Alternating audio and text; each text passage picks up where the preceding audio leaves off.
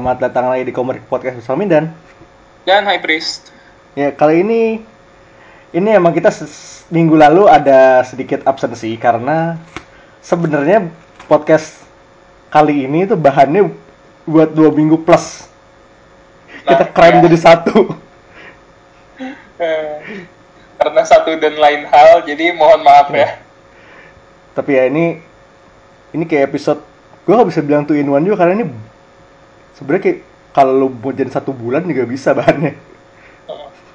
Ini highlight dulu lah ya. Iya. Mungkin di kesempatan lain baru kita Kita eh, drill down satu-satu. Mm-mm. Karena kali ini kita bakal bahas ini semacam ya biasa biasa kita membahas komik per buku kan. Kali ini kita nggak spotlight satu creator, Mhm. basically a legend yang baru sekitar sebulan lalu resmi pensiun dari dunia komik. Sebulan ya. Rasanya belum nyampe sebulan juga deh. Ya sebulan kurang dikit lah. Aha. By, by the time of this recording ya. Iya, by the time- Iya. Yaitu adalah Alan Moore. Mhm. Ya, siapa sih yang nggak tahu ya? Ya kayak at this point kayaknya semua orang udah tahu Alan Moore siapa sih. Ya kayak lu nggak bisa jadi comic reader tanpa seenggaknya pernah denger nama Alan Moore. Mhm. Ya jadi sebenarnya Karena kalau Hmm. lu udah tahu ya, go on. kalau kalau lu tahu Watchmen, lu tahu dia. Oh, Dan pasti. at this point siapa yang nggak tahu Watchmen? Ya, unless lu selama sekitar lima tahun terakhir duduk hidup dalam batu sih. Nah, ini sebenarnya si eh, Alan Moore ini udah announcing retirementnya dari 2016. Tapi officially kayak final worknya itu baru keluar kemarin pertengahan Juli. Nggak lama juga ya. Ya pokoknya kan dia bilang dulu waktu bilang, pokoknya buku ini kelar, gue pensiun. Nah akhirnya kelar. So, we start with why Alan Moore? Kayak ini udah paling obvious sih kayak. Ini salah satu eh, one of the greatest comic book creators in our time. Mhm. Kayak gimana ya? Uh, I'm not exaggerating, but we are lucky to be alive at the same time as his existence. Nah itu dia. Lo nengok ke mana aja di dunia komik, lo mau lihat ke DC itu jejak-jejak tangannya dia tuh di mana-mana. Lo mau lihat ke indie worknya dia, itu banyak banget. Mhm. Marvel dia sempet mampir sebentar, tapi eh, worknya nggak kalah penting. Jadi kayak Bahkan kayak di tempat yang you least expect pun dia ada gitu. Gue kaget waktu tahu dia nulis Spawn. dia pernah nulis Spawn. Pernah? Pernah diterbitin sama PMK juga Wait, di sini. itu yang gue ya gue inget sempet ada spawn yang diterbitkan PMK tapi apa beneran ada, ada work bener tunggu jadi lo bilang ada Alan Moore work yang udah terjemahin ke bahasa Indonesia Iya.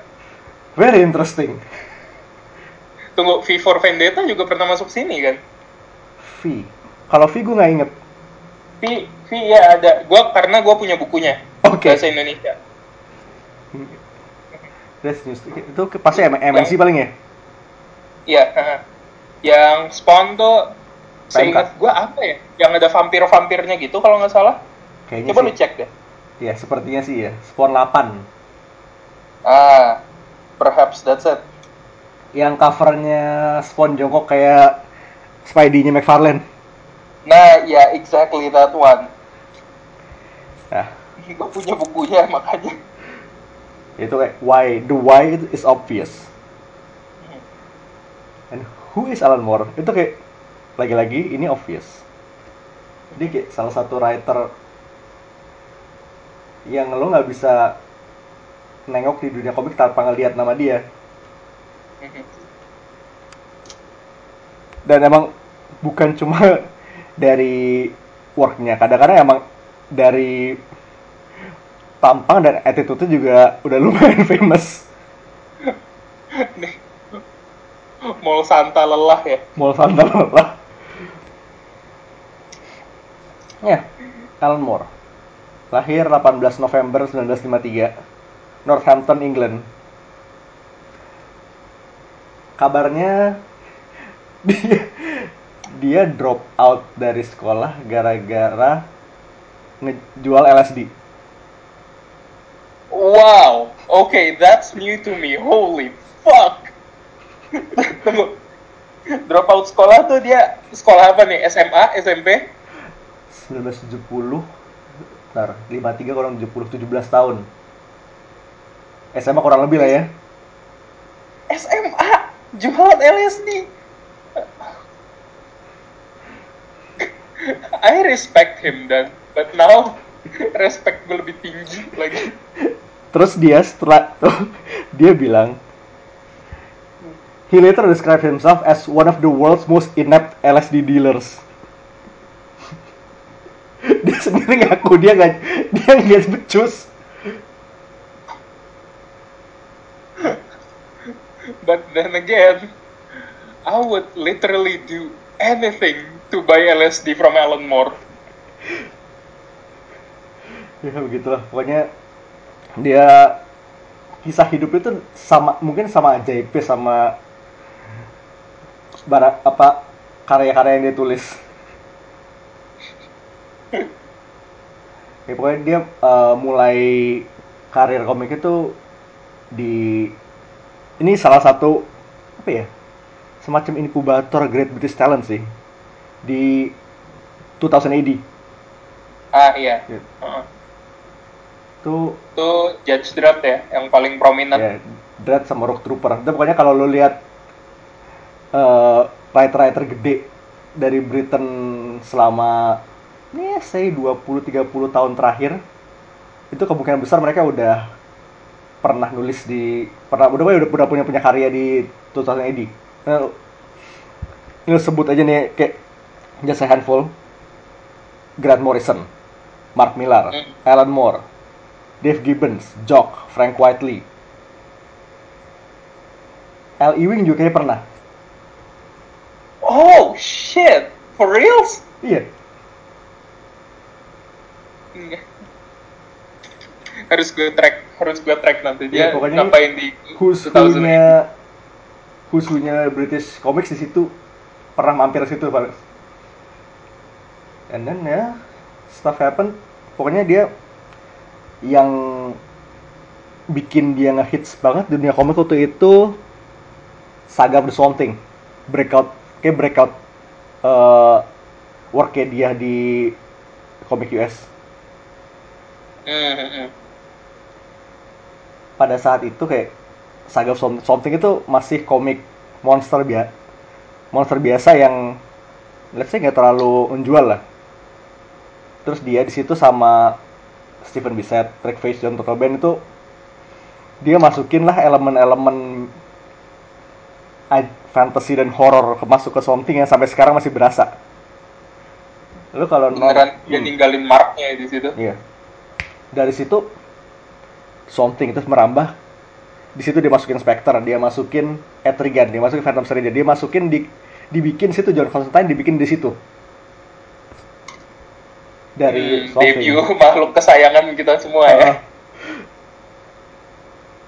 Hmm, ya pokoknya banyak Alan Moore. Terus ya kita ngomongin pasti nggak bisa lepas dari works dia yang paling top of mind ya. Lu ngomong Alan Moore, lu pasti kepikiran worksnya ini. Satu, obviously Watchmen. Oke, lu ngomong Alan Moore, Mhm. 80% orang pasti bilang nanya, lo nanya Alan Moore terkenal karya apa? 80% orang pasti bilang Watchmen. Mhm. And for good reason sih. Aha. Kayak emang, emang da- fenomenal Hmm. sih ya itu pada masanya groundbreaking banget bahkan sampai sekarang masih jadi salah satu work dia yang paling groundbreaking kan Iya. Itu kayak emang menjungkir balikan dunia komik lah. redefining the comic industry and superhero genre in general. Hmm. Terus dia punya V. Itu salah satu best work juga. Tapi ini kayak jejaknya tuh masih agak-agak mengecewakan karena ya Anonymous sekarang Uh, jadinya begitu. Ya mungkin V itu buku pertama dia yang gue baca kayaknya V for Vendetta deh. Watchmen tuh gue baca agak telat. I think. kayak buku dia pertama gue baca itu The Killing Joke. Nah ini juga lo ngomong ke 80% Batman. Cerita Batman favorit lo apa? The Killing Joke. Again for good reason. Iya. Dan lu kalau nonton list-list macam Watch Mojo gitu pasti ini masuk Oh, pasti. influential Batman story. Watch Mojo, Screen Rant, What Culture masih ada itu. Pokoknya biasanya atasnya tuh top 3-nya tuh antara Long Halloween, Killing Joke sama Hush. Nggak jauh-jauh dari situ. Ada oh sama itu sama DKR. Ah iya. Itu nggak jauh-jauh dari situ biasanya. Tapi ya Killing Joke. Sama ini mungkin agak banyak yang belum tahu ini sebenarnya dari Alan Moore yaitu From Hell. Oh. Mhm. From Hell itu ya mungkin banyak orang tahu film kan yang tentang Ah, Jack the iya. Ripper. Nah, ini Alan adalah komiknya Alan Moore bareng Eddie Campbell. Emang tentang Jack the Ripper. Lu ngomongnya Eddie Campbell tadi yang masuk ke otak gue Campbell yang lain. Itu lah, emang itu, itu menarik banget. Alan Moore on Ash when Yes, please. Satu lagi yang ini mungkin orang-orang inget tapi mungkin inget itu nggak terlalu favorable karena filmnya gimana ya? Apa nih? League Yang mana nih? League of Extraordinary Gentlemen. Ah, that. Hmm.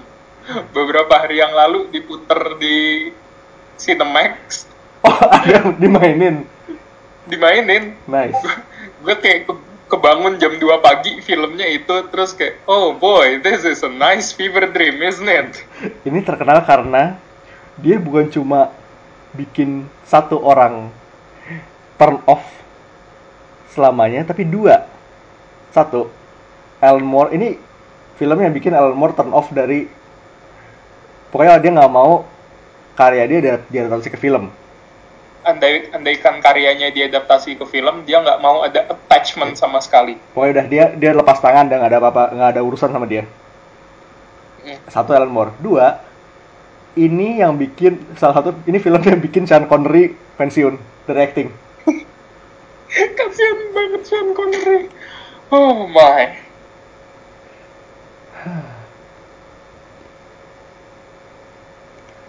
Sean jadi dua ini film yang bikin turn off dua legend. Tapi ini sebenarnya dari dari semua karyanya ini kayak salah satu yang paling ambisius sih.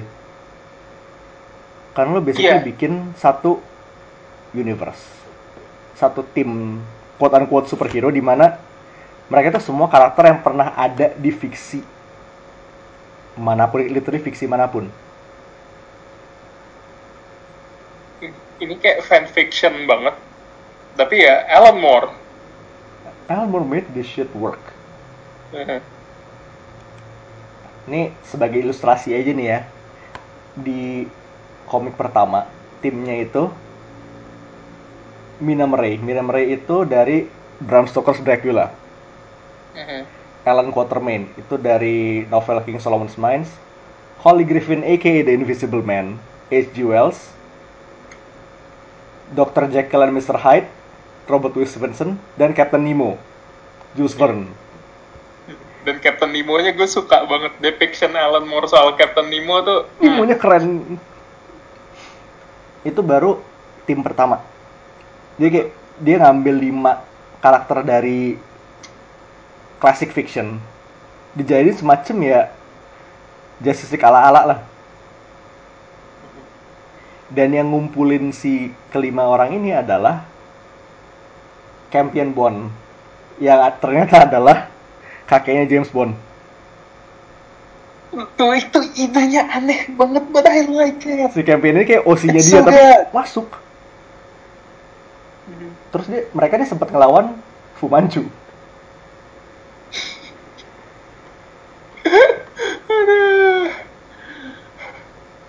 Fucking love Alan Moore, man. He's a great guy. Ini League of Extra Gentlemen ini udah jalan dari tahun 99. Mhm. Jadi pokoknya nih dia formatnya adalah per volume. Jadi sampai berapa volume? Oh. Dua, total 21 issues komik ya. Dibagi dalam berbagai volume, kayak eh, jadwal rilisnya emang agak pencar-pencar, tapi intinya tetap setting the same universe di mana literally semua karakter fiksi itu ada. Biasanya dia makin udah public domain sih, tapi kadang tuh ada KW KW-KWan karakter fiksi yang sekarang ada gitu. KW-KWan. Ah, Tapi ini bener deh. eh, ada satu orang, Jason Evans, dia tuh punya proyek annotating League of Extraordinary Gentlemen. Jadi Oh iya, gue inget. Ini lu pernah cerita. Mel. lo jadi dia punya satu website di mana dibagi jadi misalnya di issue 1 volume 1 di halaman sekian ada karakter ini dari buku ini ada karakter ini dari film ini. Pokoknya di list. Cameo cameo dan reference reference dari semua. Lagi and I can enough semua. Seluruh series League. Lo bayangin satu halaman tuh bisa ada mungkin kayak dua belasan reference. Dikali 20 buku. Itu it's a big job. Annotationnya udah lebih tebal dari Quran kayaknya. annotation ber- berhalaman-halaman. Terus kayaknya ada ada satu segmen di gue lupa di di volume berapa tapi di mana si Nevens ini bi- he- di judulnya ada in which Alan Moore tries to kill me karena saking banyak annotationnya dia sebenarnya dia sendiri gak sih yang nyari mati? ya iya sih tapi udah ke- udah kadung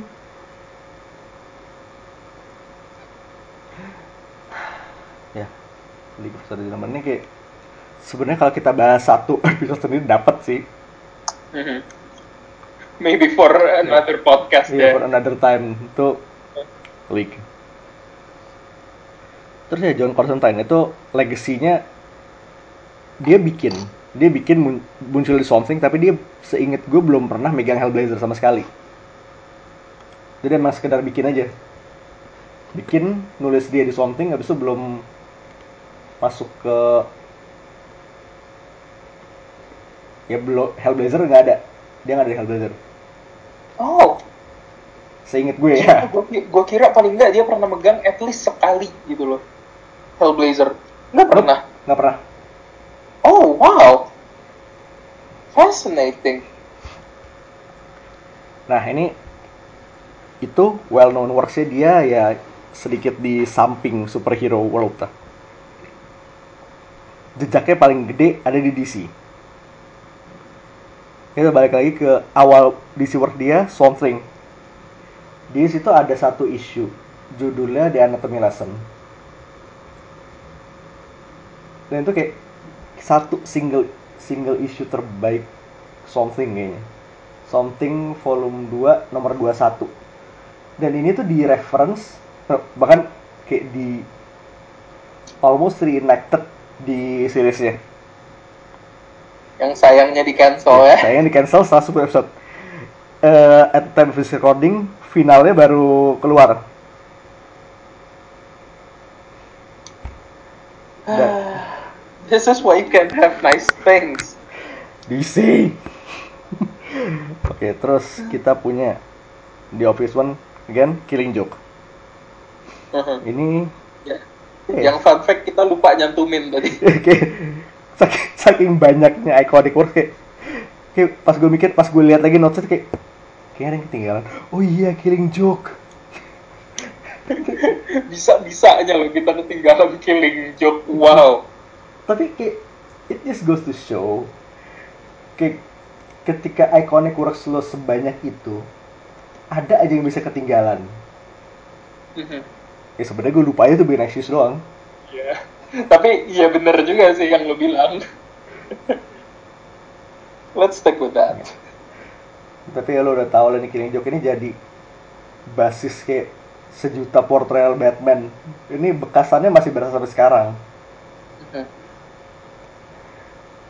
Yang agak menyedihkannya juga ya adaptationnya jelek banget. ah itu nggak enak banget I keep trying to forget that it, uh, that it exists, but fuck man. apa ya Eh sebenarnya kalau dari gue nih ya eh, lo ilangin bagian barbaranya bagian barbara di awal itu it's Mhm. passable Ya. Makanya kayak selalu menurut gue tuh kalau nonton ya 30 menit terakhirnya aja. tiga 30 menit awal pokoknya potong dulu. Pokoknya begitu lo masuk proper killing joke story udah. Lo mulai dari situ. Terus ya lo tahu sendiri eh Heath Ledger inspired dari situ. Wait no no Da- Nolan inspired dari situ tapi Heath Ledger nggak baca Killing Joke ya Mhm. dikasih bukunya dikasih tapi dia nggak baca Mhm. What a legend. Tim Burton influence dari dari Killing Joke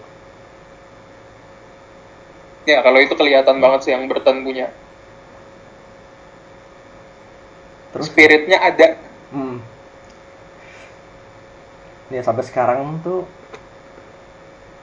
terus dari Killing Joke itu kayak terbentuklah bibit-bibit untuk munculnya Oracle kayak salah satu karakter ter ya kon apa perubahan karakter terbaik dari era Preview itu Mhm. dan ya lo tau lah uh, Joker's multiple choice pass dan segala macam itu dan man Brian Boland artinya Brian Boland di sini some of his best work. Nggak bohong sih. Brian Boland fucking legend. Terus kita ada Superman. Ini For the Man Who Has Everything ini salah satu cerita ikoniknya Superman. Kalau lo nonton Gue belum baca. Itu yang mana ya? lo inget gak Justice League yang episode Black Mercy yang di ada bunga itu ditempelin dada subs Oh ya, aha, iya iya iya. itu adaptasi Oh, dari itu. Oh, oke. di mana kita diliatin Itu yang kayak ada dream sequence ke- eh, kalau El berkeluarga gitu kan? iya itu Heeh. Oh. Damn, that's nice. I love that episode. Kayak salah satu episode terbaik di JLU kan Heeh. Nah itu dari ini emang duet maut sih sebelum Watchmen Moore sama Gibbons kerja di sini Hmm. hmm. Nah, plotnya ya kalau udah nonton episode lo tau sih ini basically Mongol datang nemplokin Superman dengan bunga Black Mercy di mana si bunga itu ngasih halusinasi perfect world the subs di mana Krypton belum hancur dan dia berkeluarga It's kind of sad, really. kan Mhm.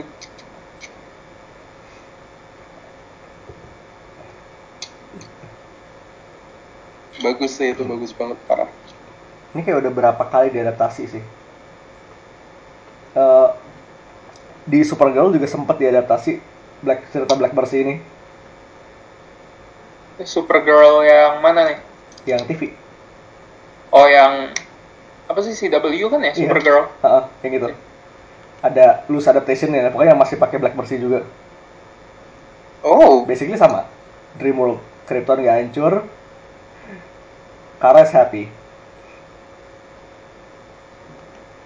nah tapi ini Itu kayak bekasnya tuh di mana-mana.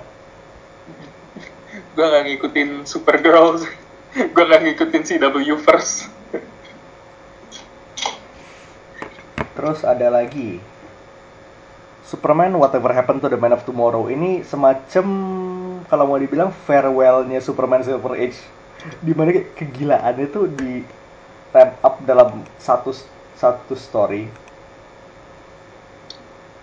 Tapi bener-bener ya, ya lo tau lah the usual Age shenanigans. Hmm. Should check that out ya. itu dia gambar sama Kurt Swan nih legendanya legenda Superman sih ini kalau lo pernah baca Whatever Happened to the, to the, eh, to the Cape Crusader gak? Yang si Batman mati berkali-kali gue punya filenya tapi gue belum baca kenapa tuh Itu referensinya kurang lebih emang dari cerita Alan Moore ini. oh oke Gue Silver Age fuckery-nya di sini Silver Age fuckery Silver fuckery ini kuat banget kayak di mana pokoknya in the end Superman quote unquote mati. Buat faking his death buat hidup damai sama Lois. Kayak ini penutup buat Silver Age Superman. Kayaknya harus gue cari juga deh ntar bibliografi belum belum kali sedalam itu sih. Ini kayak pas gue baca nih man this is so 80s tapi emang poinnya di situ.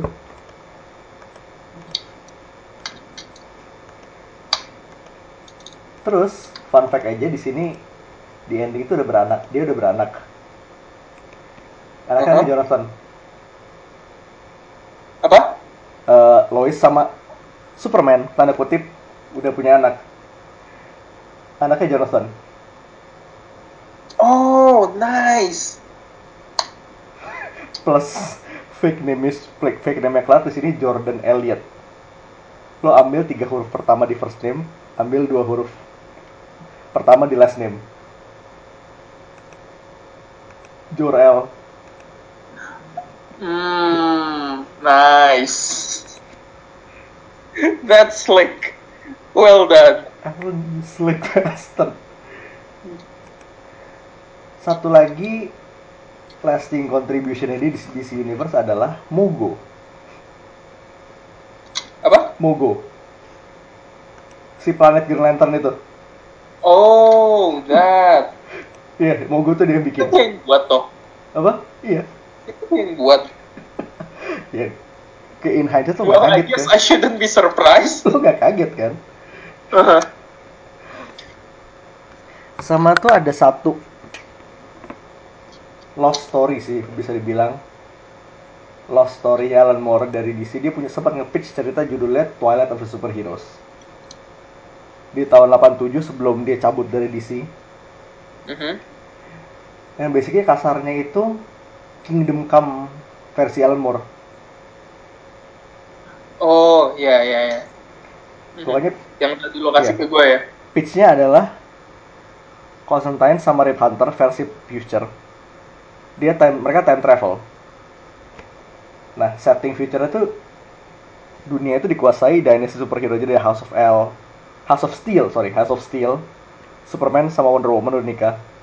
House of Thunder isinya Marvel Family.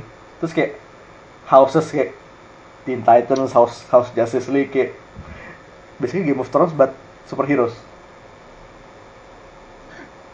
I would watch that. I would watch that kalau ada TV show-nya. Nah, ya, elemen-elemen ini emang kayak kemudian dipakai di, buat Kingdom Come itu kayak semacam elemen darker superheroes in the, in the future kan udah kepake tuh di Kingdom Come. Terus Mhm. eh, idenya Alan Moore buat time yang lebih fleksibel itu kemudian jadi hyper time. Ah, aha. Terus ya itu. Nah, pitch-nya ada. Pitch-nya lo bisa baca di Google ada. Lo Google aja Twilight of the Superheroes. Kayak within the first page lo bisa lihat, lo bisa nemu pitch-nya. Eh, fair warning aja pitch-nya panjang, tapi gue baru baca sekitar dua atau tiga paragraf pertama tapi menarik banget bahan lah. Ntar gue baca juga. Ya itu sayang banget kita nggak bisa lihat itu tapi seenggaknya ada ada pitchnya bisa lo bayangin lah minimal. Ada bayangannya lah. Heeh. nah dari situ itu udah major ini udah cover major works lah. Sekarang kita geser dikit ke works dia yang kurang mungkin flying under the radar of some people.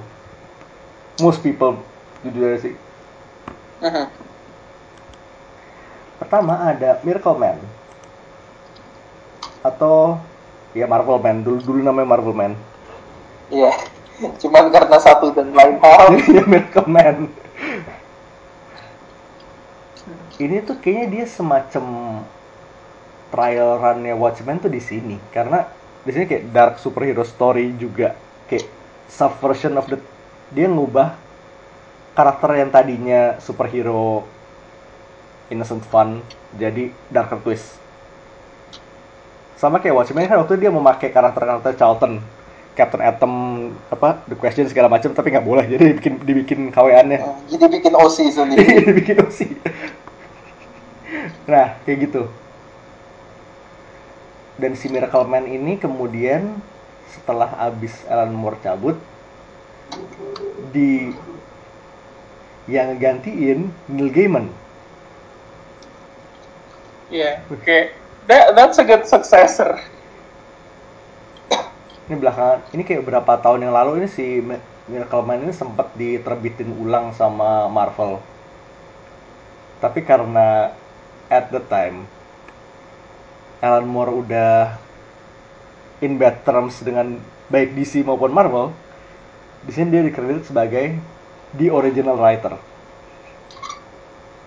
Mhm. nggak salah sih. Ya bisa diterima deh. Tapi ya emang kayak gitu ya. Semua adaptasi worksnya dia nggak nggak pernah ada namanya dia.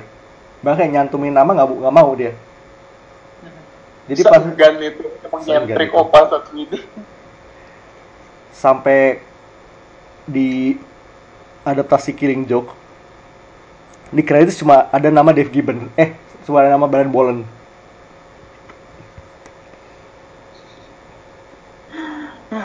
dia bener-bener nolak ya. Nolak kayak udah pahit. Bener-bener pahit. Ya you, ya, you gotta respect that though. Ya karena dia udah ngelihat dia udah ngelihat leak kayak gitu ya.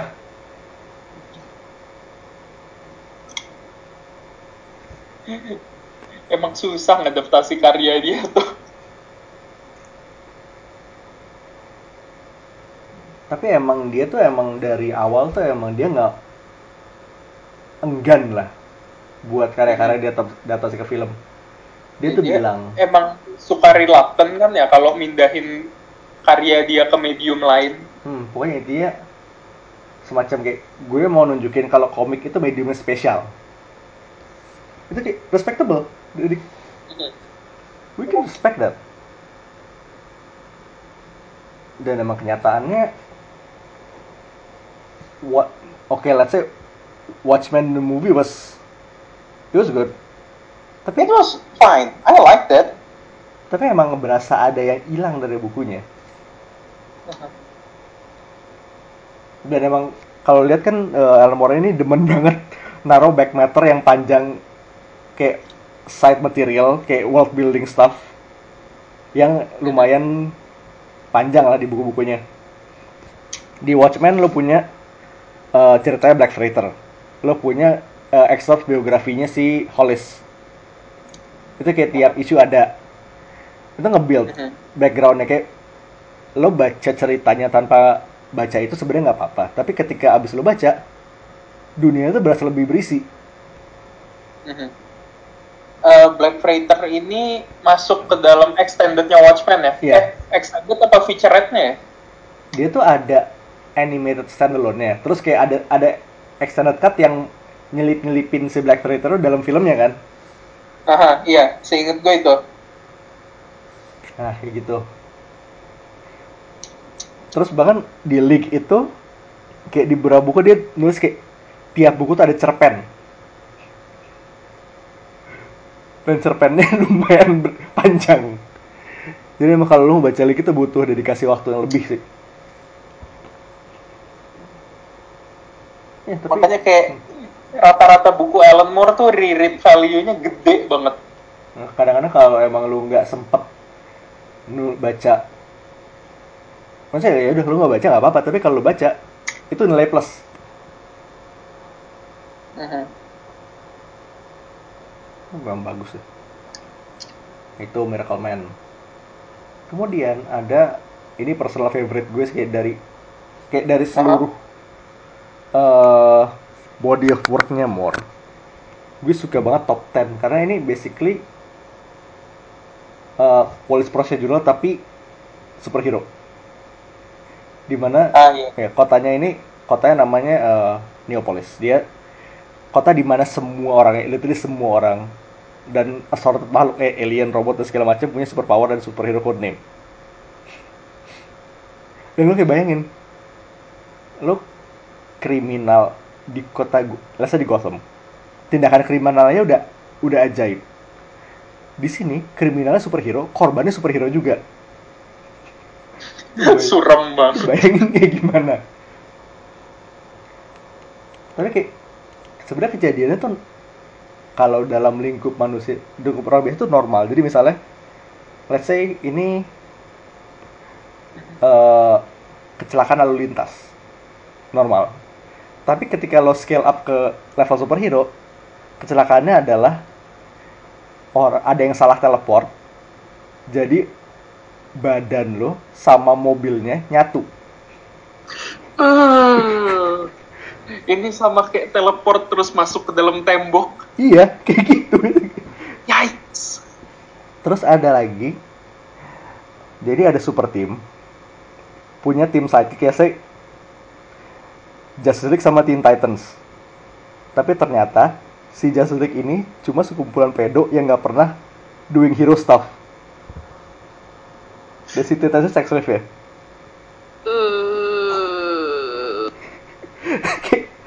Man, Moore is fucking wild at times, huh? Dan ini level level reference-nya itu sejajar sama eh what's the name? Sama League. Jadi kayak tiap panel lo ngeliat ada reference superhero. satu ini satu yang bener-bener bikin gue ngakak sampai sekarang adalah di tembok itu ada orang nulis I have a giant size man thing call. ya lo tau lah kayak tulisan-tulisan jorok di toilet gitu. That'll never get old, huh? It never gets old. Giant sized man thing. We are children. Terus kayak sempet ada juga eh, satu background event itu di mana ada kayak KWA-nya Profesor X, KWA-nya Oracle sama Dalek bawa-bawa sign buat accessibility rights karena mereka bisa naik tangga.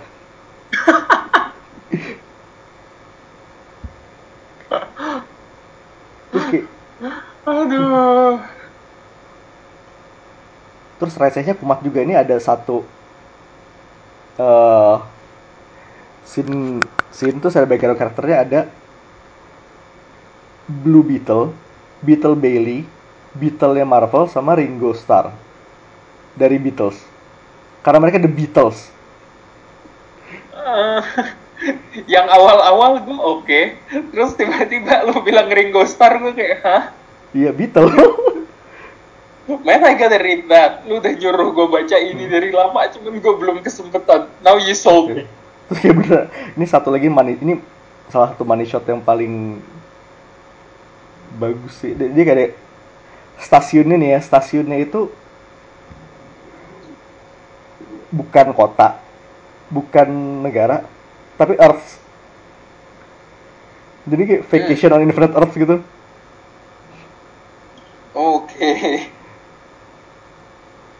Terus kayak dia ngiklan kayak iklan Gamma Pants non rip, Gamma Pants gak bisa sobek. terus ada hair gel Wolverine bahkan iklannya aja tuh lucu gue di Hair kepikiran. Wolverine.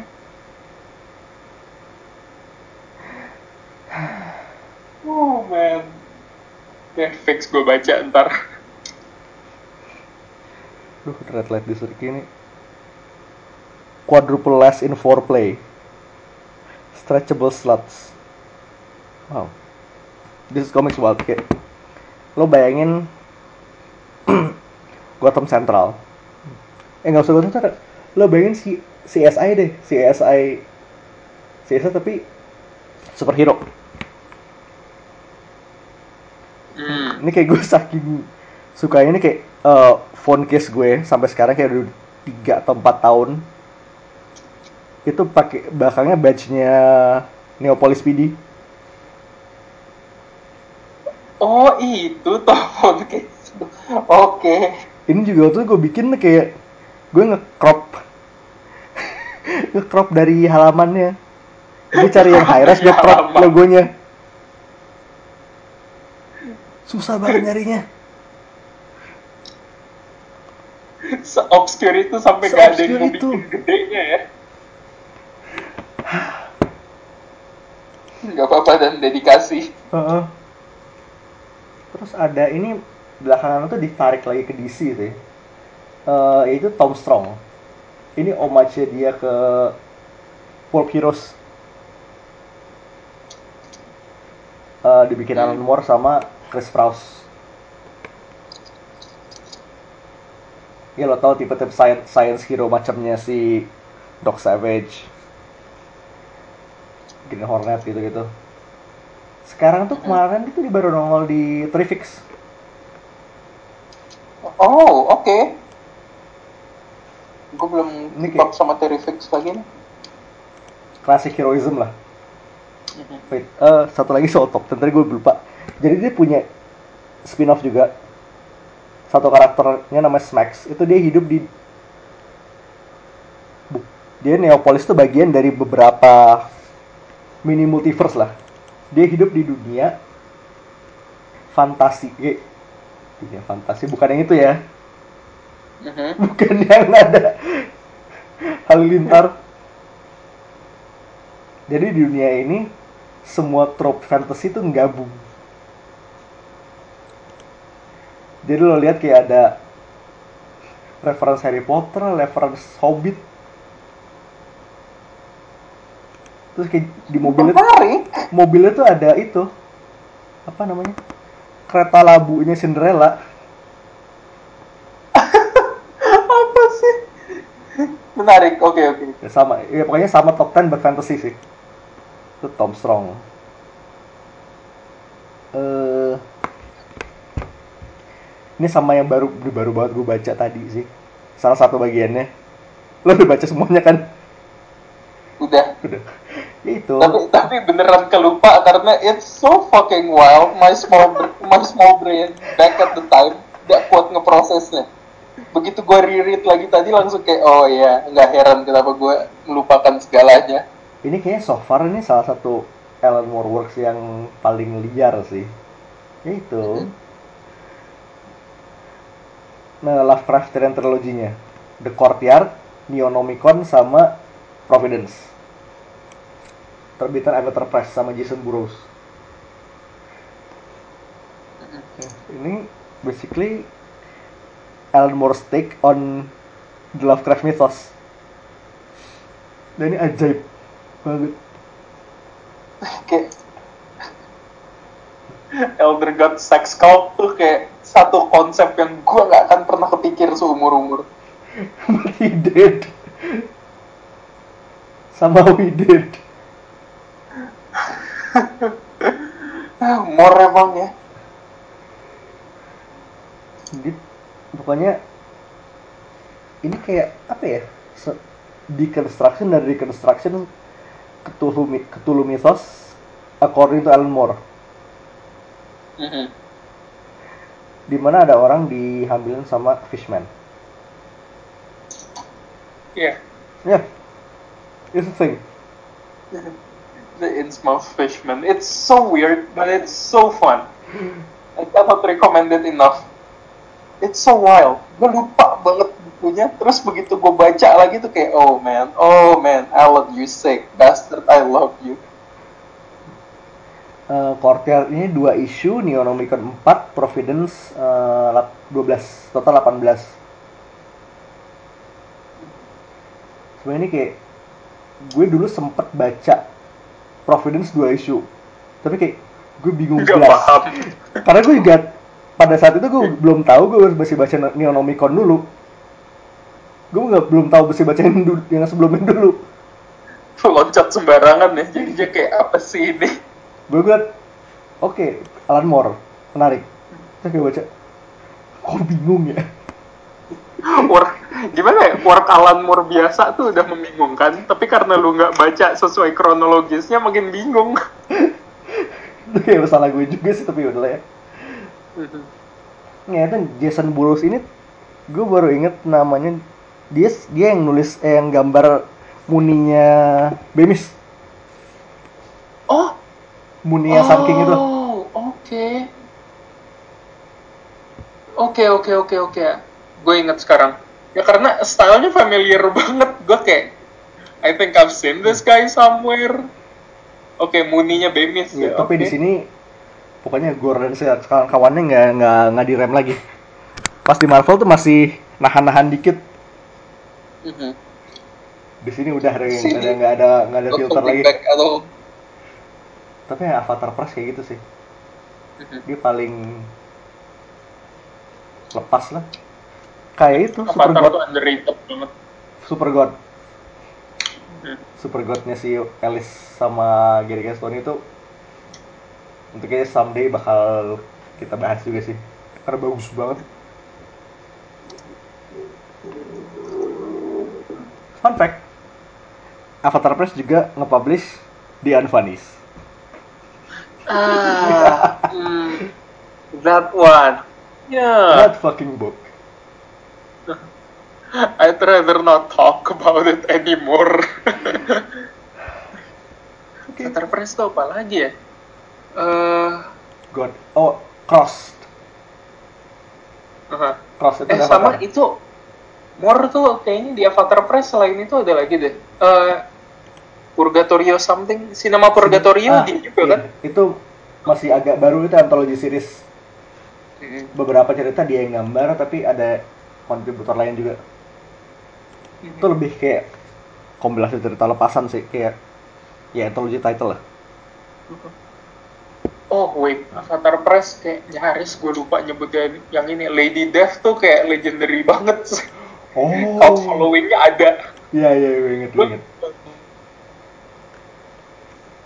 Nah ini kayak sekitar saat 2016 juga Moore tuh sempet bikin heboh juga dengan merilis Jerusalem novelnya yang butuh 10 kayak pekerjaan 10 tahun Iya. Dan itu seberapa seberapa tebal kalau boleh tahu? 1266 Hmm. Berapa kalimat? Hmm, kalimatnya gue nggak nggak gue lupa tapi yang banyak banyak. Sejuta something kan kata dia? Iya. Jutaan Tambahin. lah pokoknya.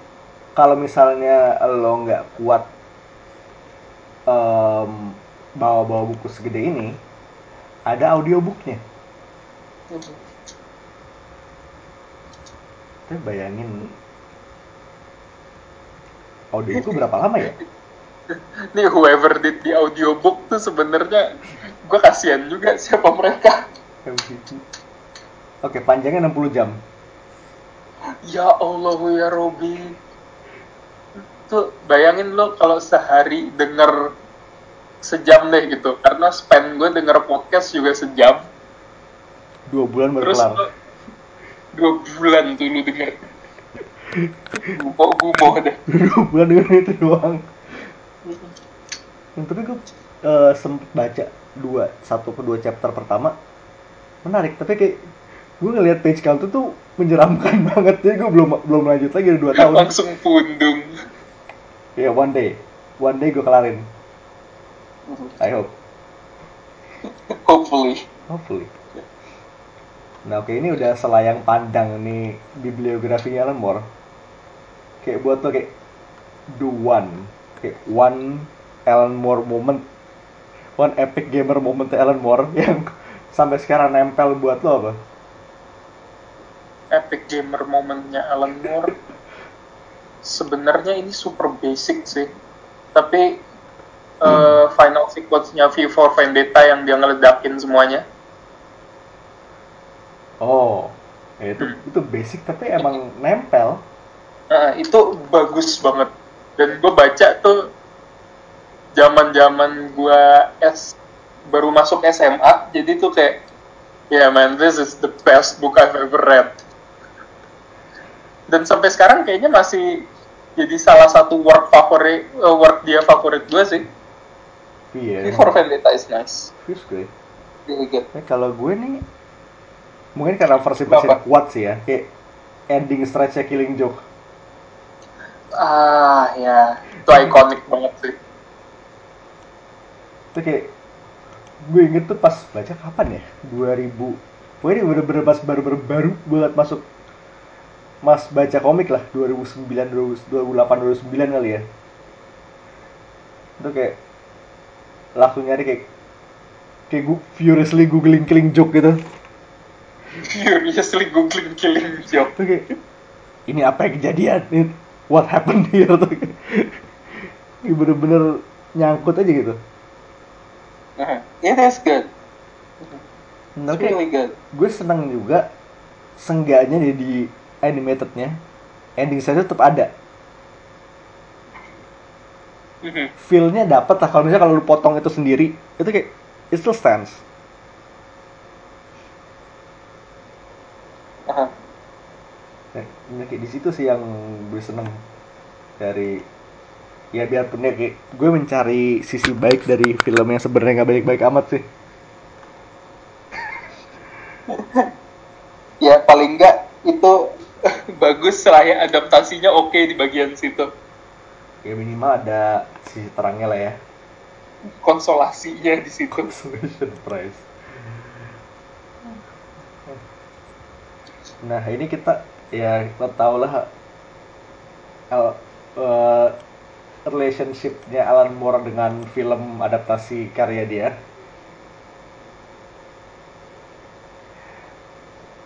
Mhm. tapi ya. Hmm, sampai sekarang tetap aja cerita Alan Moore tetap dicoba buat diadaptasi. Kemudian ya sekarang kan seriesnya Watchmen. Yang kabarnya Lindelof itu wrestling match with Alan Moore apa? Itu kayak sebenarnya semacam kayak interview Lindelof ya belakangnya kayak semacam kayak senpai notice me Heeh. Terus sempet insulting buat di notice tapi nggak di notice juga kagak ya jadi juga. Heeh. Mo- Mor udah keliwat tua dan capek buat notice di tua udah males juga kali dia. Tapi ya ya Aether lagi juga bakal sengaja bakal nyoba nyoba juga series ini sih. Kayaknya bakal menarik. Gue gue bakalan tetap nonton sih. Ini ini kalau klik gue terusin. So far berita yang paling liar nih ini Robert Redford muncul jadi Robert Redford. President Robert Redford. Itu kayak padahal dulu di komiknya cuma selewat doang kan? Tapi tiba-tiba beneran gitu terus di seriesnya jadi gitu. Itu kan muncul di trailernya kan? Foto ada fotonya dia kan? Mhm. Oke gue kira oh ya udah foto doang eh taunya berapa hari kemudian taunya ada beneran orangnya Kampret. Jago, jago.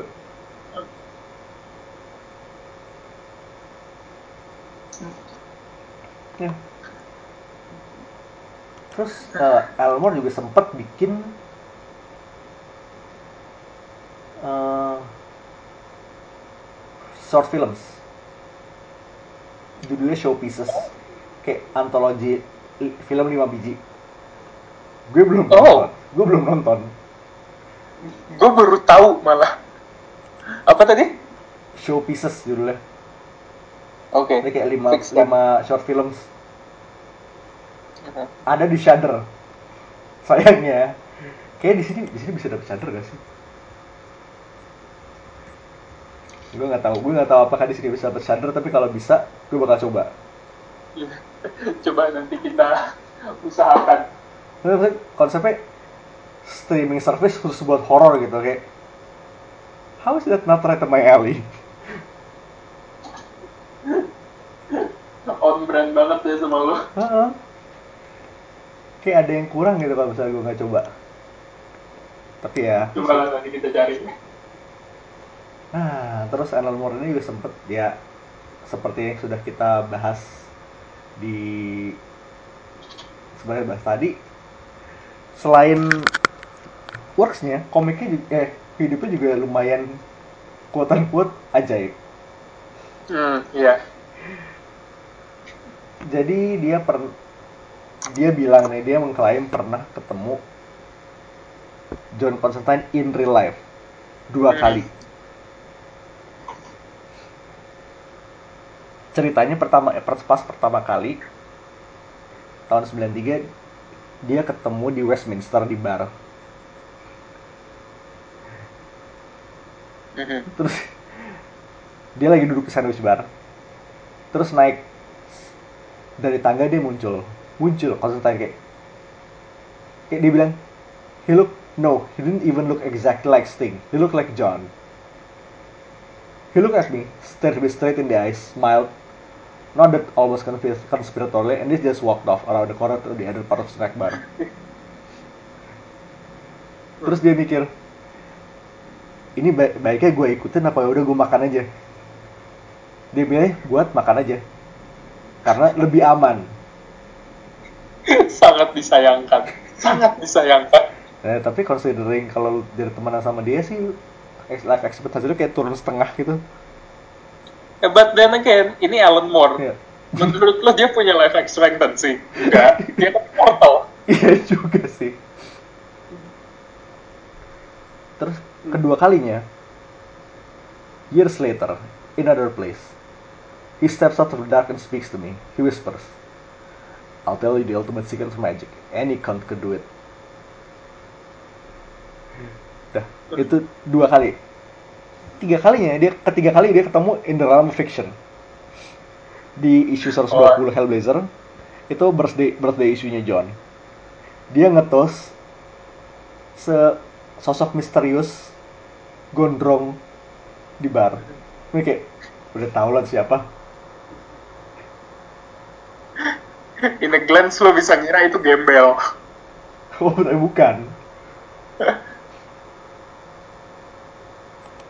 tapi bukan ini sidebar dikit ya bukan cuma Moore yang katanya klaim pernah ketemu dia Oh, siapa lagi? Jamie Delano, eh, writer pertama Hellblazer, pernah katanya pernah ketemu dia di di luar British Museum. Peter, Oh, Peter Milligan du- 2009 pernah ketemu dia di pesta, dikejar, taunya tiba-tiba hilang. oke itu serem sih. Brian Azzarello pernah lihat dia di Chicago, di bar Chicago, tapi di- dihindarin. Saying that, the thing about John is the last thing you'd want to be is his friend. Kayak kalau dia udah tahu nama lo, most likely lo bakal kena bala. ini kayak mumpung gue di sini sih ya mumpung gue on this jo- uh, John Constantine uh, train ya Mhm. uh, buat Moore ya lo tau Moore itu dia ceremonial magician nah menurut dia uh, ma- magic sama writing tuh ada koneksinya Ma- I believe that magic is art, and that art, whether that be, that be music, writing, sculpture, or any other form, is literally magic. Art is like magic, the science of manipulating symbols, word, words, or images to achieve changes in consciousness. Indeed, to cast a spell simply to spell, to manipulate words, to change people's consciousness. And this is why I believe that an artist or writer is the closest thing in the contemporary world to a shaman. Intinya, menurut dia, writer itu dukun modern. in a way gak salah. Iya. Dan siapa tahu em kayak pada saat dia bikin John itu kayak ada outside forces yang mengiakan lebih keras dan tiba-tiba dia muncul di dunia. Who knows? It's a strange world.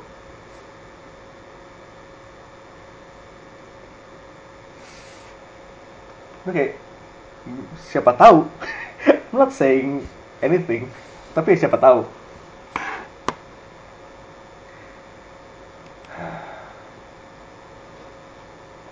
Terus satu lagi adalah Alan Moore sama Grant Morrison itu mereka punya feud. Hmm. Ini kayak salah satu driver di paling literally paling ajaib sepanjang di dunia perkomikan sih. Eh, kit- gue sempet kita sempet nge-address ini waktu di bahas Watchmen ya. Aha.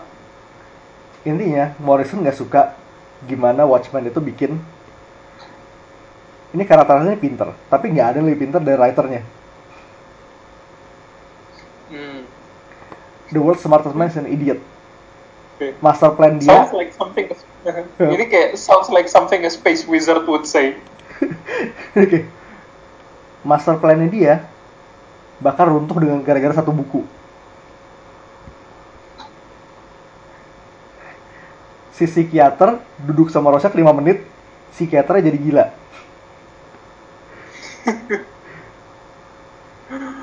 Aduh. Terus dia juga bilang. Terus si Morrison juga bilang Oke, we get it man. You got thrown out of school at 16 for dealing acid. You're clever. Morrison why you gonna be like that, man? Tapi Alan Moore juga nembak balik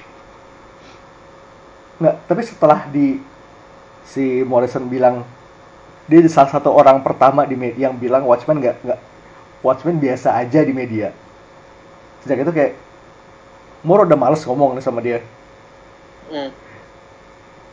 Tapi saat itu dia sempat bilang Arkham Asylum Morrison itu Gilded Third, tai sepuh emas. Holy shit.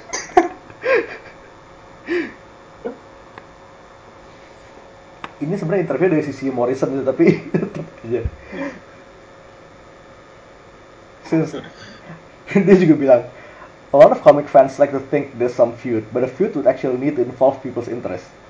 I read his stuff, he reads my stuff. He pretends he doesn't, but he does.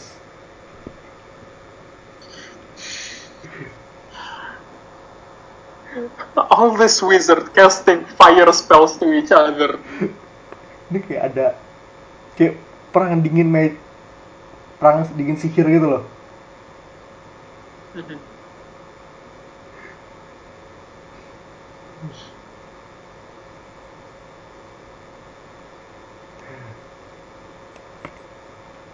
Tapi emang ini ya ini wizarding world wonders of the wizarding world kayak gini nih Satu space wizard, satunya lagi necromancer. Ajaib emang.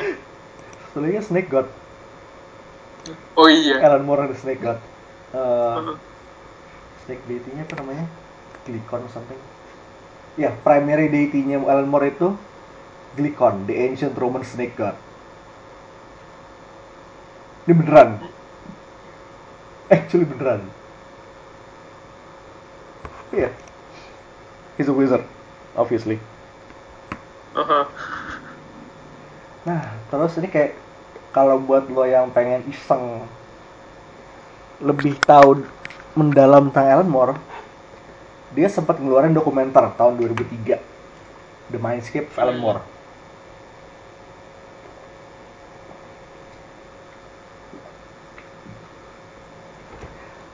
Ini pokoknya dia ngomongin soal development dia sebagai artis, tentang masa kecilnya yang the whole LSD thing, dan pada saat itu ya interest dia magic itu Dari kecil aja udah ajaib ya ini orang. iya dan hebatnya musiknya di di film ini ada original worknya Riza. Men, gue gak, gue gak pernah kepikiran lo Riza ngasih musik film Ala- di film Alan Moore. ah man ada aja ya ajaibnya nih orang Ya itu Alan Moore, Alan Moore the movie. Dan kalau nggak salah di film ini dia yang ngomong soal shaman itu. Iya. Gue sempet nonton. Ini filmnya kayak di YouTube ada. Kalau di YouTube di Vimeo ada. Kalau mau nonton. Gue baru lihat klipnya soal shaman itu sih. coba cari Ya. ntar Klip ini, klip soal shamannya ntar gue pasang di outro deh. so, gue juga gak kepikiran mau kasih lagu apa buat ini. Udah kayak the only thing that can represent Alan Moore is Alan Moore. exactly Dan speaking of kayak mumpung kita mendekati penutup juga last worknya dia ada di League of Extraordinary Gentlemen The Tempest.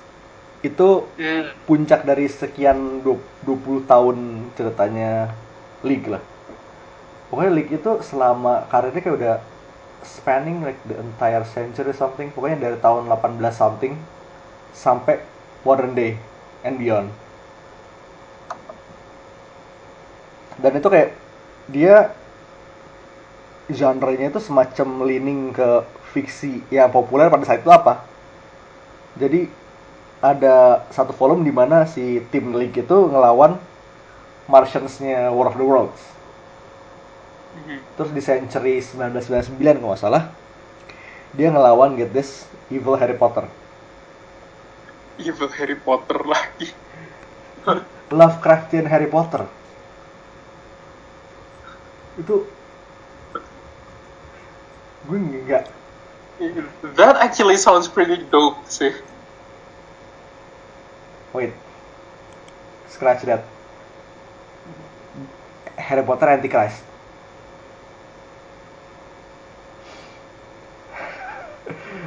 Harry Potter the Antichrist. Oke only Alan Moore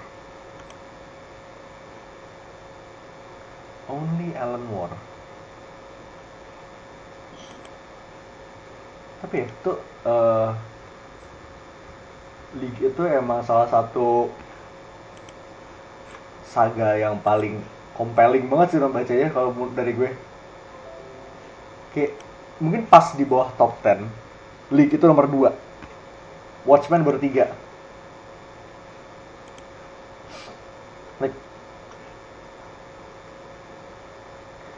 Sebenarnya League itu kalau lu mendalami itu bisa Mhm. bisa lama sih kalau mau mendalami League itu. Eh, tapi worth it Worth it banget. Mhm.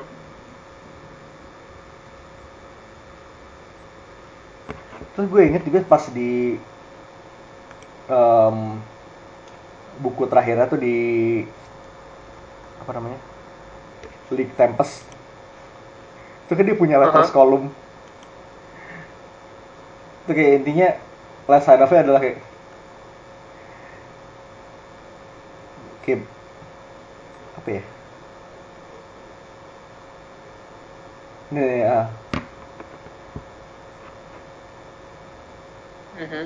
ya inti intinya dia bener-bener iseng banget nih eh ngelempar sedikit insult ke eh, comics gate crowd yang lagi heboh saat ini. Oke. Tapi emang ini goodbye letternya itu lumayan bittersweet sih. Kan di sini bukan cuma Alan Moore yang pensiun. Kevin O'Neill artis yang udah ada selama runnya selama runnya league itu ikutan pensiun juga. Aha. Hmm, terus kayak and we wish you all the fondest fare fondest of farewells from you from your no longer relevant nonagenarians Alan Kev. Oke. ya emang sudah tua sih. Udah uzur udah saatnya. Nah, tapi ya. Again. Worksnya Alan Moore ini immortal sih. Sama kayak orangnya sih. more possibly tapi ya baca League, baca Watchmen, baca like body over caliber kayak there's something for everyone baik lu casual superhero fans Lovecraftian fans bang pengen ngeliat yang nyari yang aneh-aneh ada semua Dia versatile banget, segala macam ada. Dan semua rasanya, rasa dia, more identitas dia selalu ada dalam semua kerjaan dia. Ini kayak, kayak biasanya tuh lo biarpun lo nggak tahu ya nulis buku satu buku itu siapa mungkin kayak lima atau enam halaman lo pasti tahu itu Alan Moore atau bukan Mm-mm. Wah, dan satu hal lagi nih sebenarnya barusan lupa gue sebut scriptingnya ini orang ini sesuatu banget. Jadi buat sat total ya buat Watchmen 12 isu dia punya 1023 1032 halaman Fuck. di page Yang tadi ya? Iya. Ya tadi gue liatin di page page 1 panel 1 nih ya. Itu A4 full single space. Rata kiri kanan. Jadi sebenarnya tuh kalau mungkin gue bayangin tuh si Gibbons itu kayak tiap more kelas kelasnya tuh kayak dikasih satu novel gitu.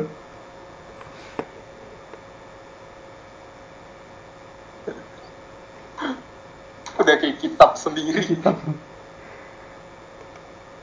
dan kayak skripnya banyak. Di internet kalau mau nyari ada skripnya Watchmen. Killing Joke juga ada. V ada. Ini kalau emang lagi iseng-iseng pengen lihat gimana Maestro at work sih.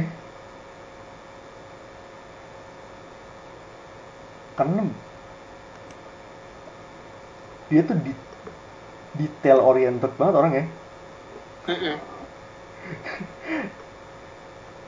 Dan sebenernya kalau gue jadi artis gue coba gue juga mikir kayak ini gue mulai dari mana? Tapi ya kudos buat semua artis yang pernah kerja sama Moore dan bisa menerjemahkan skrip ini. You are the MVPs.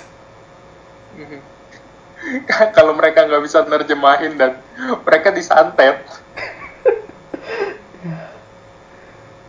jadi ya sudah kayak Mhm. Godspeed you mad wizard genius you enjoy retirement man enjoy retirement